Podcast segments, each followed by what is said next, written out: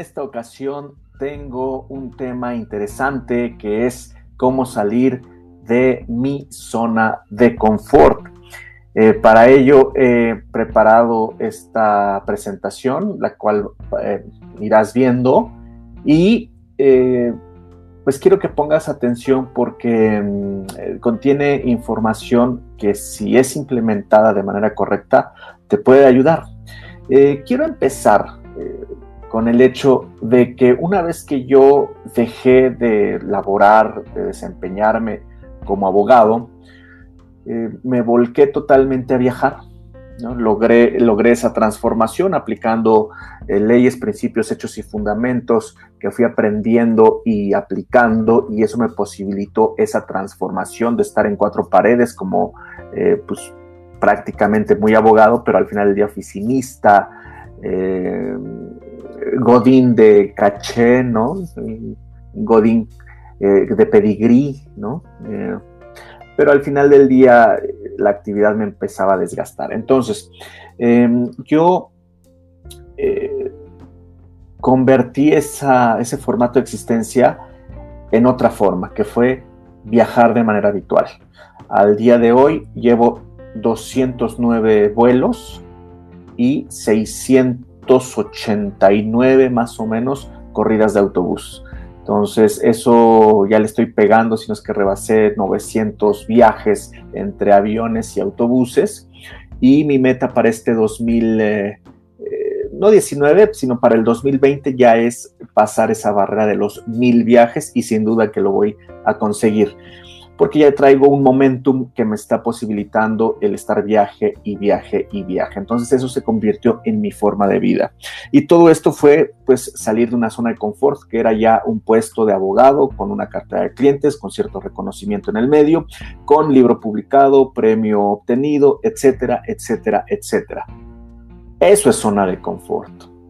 Y al día de hoy, ocho años después, podría seguir gozando de esas comodidades, que me brindaba esa posición ganada, ¿verdad? Sin embargo, eh, pues no fue así.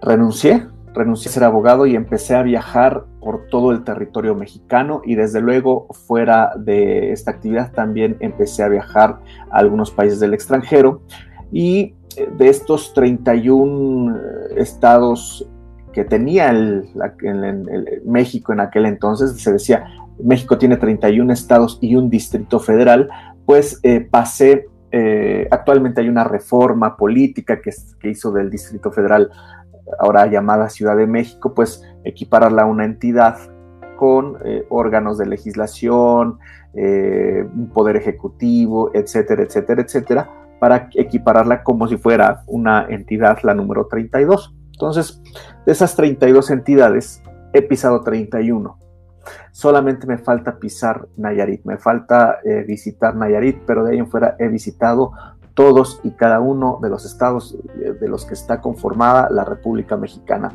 Y eso no lo hubiera podido hacer eh, si no hubiera sido, si, si, no hubiera salido de mi zona de confort. Entonces, quiero compartirte antes de entrar con lo de zona de confort, que los, el top 5, es decir, los estados a los que más he pisado en estos últimos ocho años, son en primer lugar, y desde luego por la cercanía de la Ciudad de México, es Estado de México, eh, Morelos y Puebla, que son estados que de alguna manera colindan con la Ciudad de México, y eh, el otro top 5 lo conforman el estado de Baja California Sur y el estado de Guanajuato. Y es precisamente en este estado de Guanajuato en el que yo quiero llamar tu atención, porque en un viaje que realicé a Cortázar, así, a Cortázar, estado de Guanajuato, me encontré un restaurante que era manejado por don Manuel y quiero atraerte, quiero traer a colación esta historia porque tiene que ver todo con nuestro tema de cómo salir de nuestra zona de confort. Te platico la historia de Don Manuel rápidamente. Don Manuel es la segunda generación de eh, la primera de la familia que manejó la primera farmacia de Cortázar ahí en el estado de Guanajuato. Eh, su padre eh, era, se llamaba Susano, don Susano, y él empezó a hacer las, pues, las eh, fórmulas para que le eran pedidas por sus eh, clientes, por los eh, pacientes, las personas enfermas. Y cuando su padre falleció, pues él heredó, vamos a llamarlo así, la farmacia y aprendió o ya había estado aprendiendo cómo hacerse cargo precisamente de la eh, farmacia de alguna forma. Entonces era, fue el primer, la, primera farmacia de Cortázar y lo decía con muchísimo orgullo. Pero me siguió contando que una vez que entraron estos grandes consorcios farmacéuticos, estas grandes cadenas de farmacias, pues pusieron en jaque, pusieron en jaque la farmacia de don Manuel al grado de que empezó a tener problemas económicos. Ya no eran esas épocas bollantes de hacía 10, 20 años, sino empezó a tener problemas y eh, pues eh, me platicó que uno de sus hijos, ya este, sus hijos eh, estaban grandes, habían ido al norte del país, al norte de la República Mexicana, específicamente hablando al estado de Nuevo León, y habían regresado con, en una visita que hicieron a don Manuel y a esposa, eh, le dijeron que esto de la comida eh, norteña era el tema que tendrían que estar trabajando que era deliciosa, que sabían cómo, cómo, bueno, no sabían cómo hacerla, pero que podían aprender fácilmente cómo hacerlo y pues dedicarse ahora a ello. ¿Y qué fue lo que sucedió? Bueno, pues eh, aquí lo que me llama la atención es que las circunstancias siempre van a cambiar en tu vida, siempre, como en la vida de don Manuel. Tenía un negocio próspero, seguro, seguro, entre comillas, siendo la primera farmacia y la más conocida de, de Cortázar, y nunca sabemos por dónde viene la transformación y por dónde viene el cambio. Y ese cambio, esa transformación de las circunstancias, pues de alguna manera nos obligan también a realizar una transformación de nosotros mismos. Y viene a colación mi transformación de abogado a ser un viajante, de don Manuel de ser una persona encargada de una farmacia a encargarse de lo que te voy a decir ahorita, de un restaurante, y pues tómalo para tu vida. ¿Qué es lo que estás haciendo ahorita que ya no está eh, realizándote, está causándote frustración interna, no está eh, constituyéndose como un eh, canal de ingresos suficiente para tus necesidades y para la de tu familia o para la de tus sueños u objetivos o metas que pretendas realizar? Y entonces lo que está sucediendo es que si estás inmóvil, pues la inmovilidad es el principio del fin, como lo veía venir don Manuel. Venía el fin para él. Sin embargo, esta visita que hacen sus hijos, que no es casualidad y que le vienen con esta nueva idea, hacen que don Manuel tenga que salir de su zona de confort.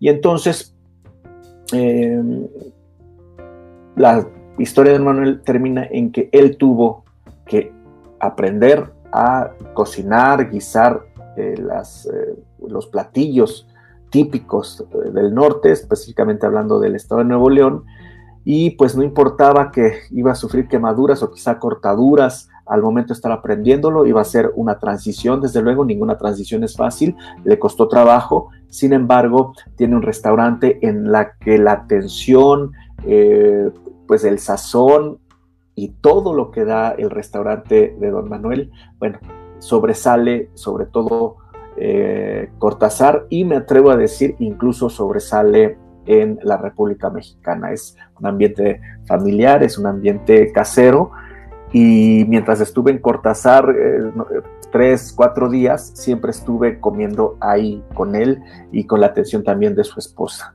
Fenomenal. Ya es de nueva cuenta próspero otra vez. El restaurante está en una etapa bollante, entonces tuvo que dejar atrás incluso esa industria familiar, si lo quieren ver así, siendo él esa segunda generación que estaba tratando de consolidarlo, pero pues vienen estas cadenas enormes eh, de farmacias y hacen que pues no pueda de alguna manera seguir adelante con ese mismo nivel. Por eso es que eh, quiero compartir que hay puntos básicos eh, que pueden permitirte hacer esa transformación o salir de tu zona de confort. Número uno, tienes que reconocer la oportunidad que se te está presentando. Es decir, la vida no, no, no te deje en desamparo, siempre te va a estar presentando opciones. El tema es que tú, embobado, eh, como zombie en la actividad en la que te encuentras, no te permites ver esas nuevas oportunidades que constantemente se te están presentando. Las ves simplemente como situaciones, eh, anécdotas, pero jamás acabas agarrando una oportunidad que está diseñada como saco a la medida para ti, como anillo al dedo para ti. ¿Por qué? Porque no es casualidad que esa determinada oportunidad, persona, lugar, circunstancia se te presente. No es casualidad, es para ti. El error es que lo estás dejando pasar. Y con ello tu bien, con ello tu realización, con ello tu felicidad y con ello tu éxito. Tu éxito en todas las áreas de tu vida. Entonces, ojo, debes de reconocer oportunamente la oportunidad. En segundo, como don Manuel y como un servidor en su momento, debes vencer esa resistencia al cambio. Y la resistencia al cambio no es otra cosa más que el temor a, de que vayas, a que vayas a, sufrir un perjuicio si cambias.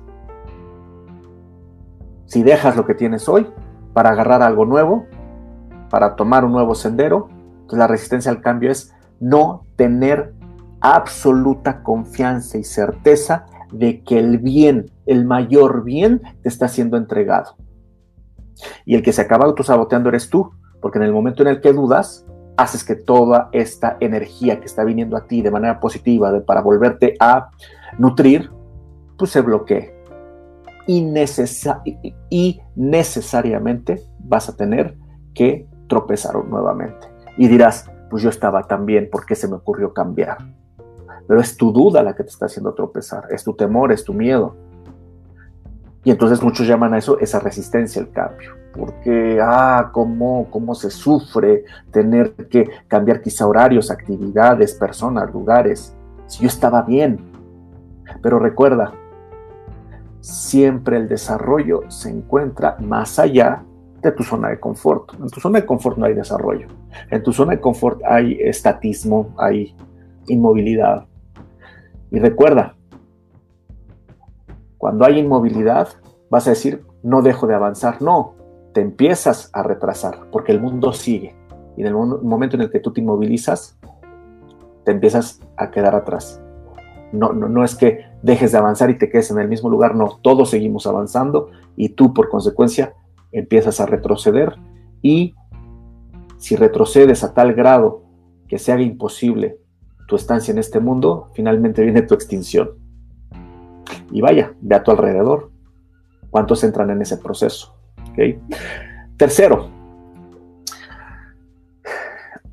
alimente ese deseo. Como don Manuel de tornar su nueva eh, actividad, tuvo un deseo intenso de poner este restaurante, de volverse restaurantero, pero debe de ser intenso el deseo. No puedes permitirte que sea simplemente un, un, quiero, no, no, no. Casi, casi lo debes de convertir en una obsesión, porque la obsesión requiere concentración y la concentración atrae energía. Y la energía lo que hace es que hace que surja, que, que vuelvan a progresar las nuevas ideas y los nuevos proyectos.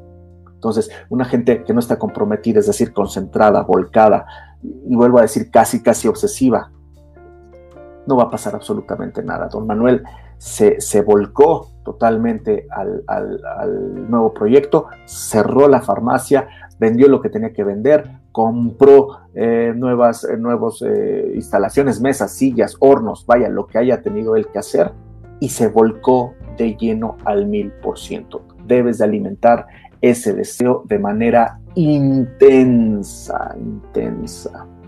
Cuatro, aprende ese modo de actuar. Don Manuel no sabía nada para ser restaurantero, pero tuvo un compromiso también que fue el voy a aprender voy a llegarme de toda la información necesaria para que este nuevo proyecto tenga éxito y yo pueda sentirme realizado y a llegarme de los canales de ingreso, de incluso da trabajo, tiene a dos personas que colaboran con él. Entonces no solamente se está abasteciendo él mismo y a su esposa, sino que le está dando la oportunidad a dos personas más. Entonces aprende, aprende hasta lo más profundo de esa disciplina cada una de las características, de los factores de los conceptos, de los modos, en el caso de Don Manuel, en los modos de cocinar, el modo de actuar. Actualmente estamos en, una cascada de información, no se te podría perdonar que dijeras es que no tengo los medios de em, informarme o de, capacitarme, eso, eso ya nadie te lo creería. Es tu miedo, tu temor y el obstáculo a transformarte la resistencia al cambio. Y por último, una vez que hayas conocido el modo, aplícalo. Una vez que hayas conocido el modo de actuar, una vez que hayas conocimiento, la técnica, el método, aplícalo. Aplícalo a tu nueva actividad. Y no, nunca se te va a dar el sendero totalmente perfecto. Va a haber errores, por supuesto que va a haber errores, pero permite que cada error te siga abriendo el sendero por cuál es el camino correcto. No, no vas a tener el camino correcto, sino vas componiendo, vas componiendo, vas componiendo y así te vas desarrollando, te vas desarrollando para alcanzar tu último fin, que es tu desarrollo y el servir a los demás a través de tu propio desarrollo. Entre más desarrolles, mejor puedes servir a los demás y de eso está hecho la vida. De dar mayor progreso en donde nos estamos desarrollando, ¿ok? Pues era lo que quería compartir contigo en esta ocasión. Eh, quiero nada más dejarte dos citas que, eh, que escribí en mi blog, que es, no tengas miedo de dar el siguiente paso, no tengas miedo. Todo, absolutamente todo está trabajando para tu mayor bien y para que se te entregue tu mayor bien, pero solo si estás pensando en que mereces recibir el mayor bien. Si no te consideras merecedor de recibir el mayor bien y tener las manos abiertas, no se va a dar. Y la siguiente frase es, tu desarrollo yace en la frontera entre el reto y el apoyo. Entonces, siempre vas a estar desafiado por nuevos problemas, nuevos obstáculos, pero siempre se te va a acompañar el apoyo correspondiente. Es una mancuerna inseparable. Y ese apoyo lo vas a recibir por canales insospechados. Quizá nunca pensaste que el apoyo eh, vendría de tal persona, de tal circunstancia, de tal situación, pero en la medida en que tú estás comprometido con tu proyecto, abres esa infinidad, ese infinito de posibilidades para que se te alleguen los recursos. ¿Okay?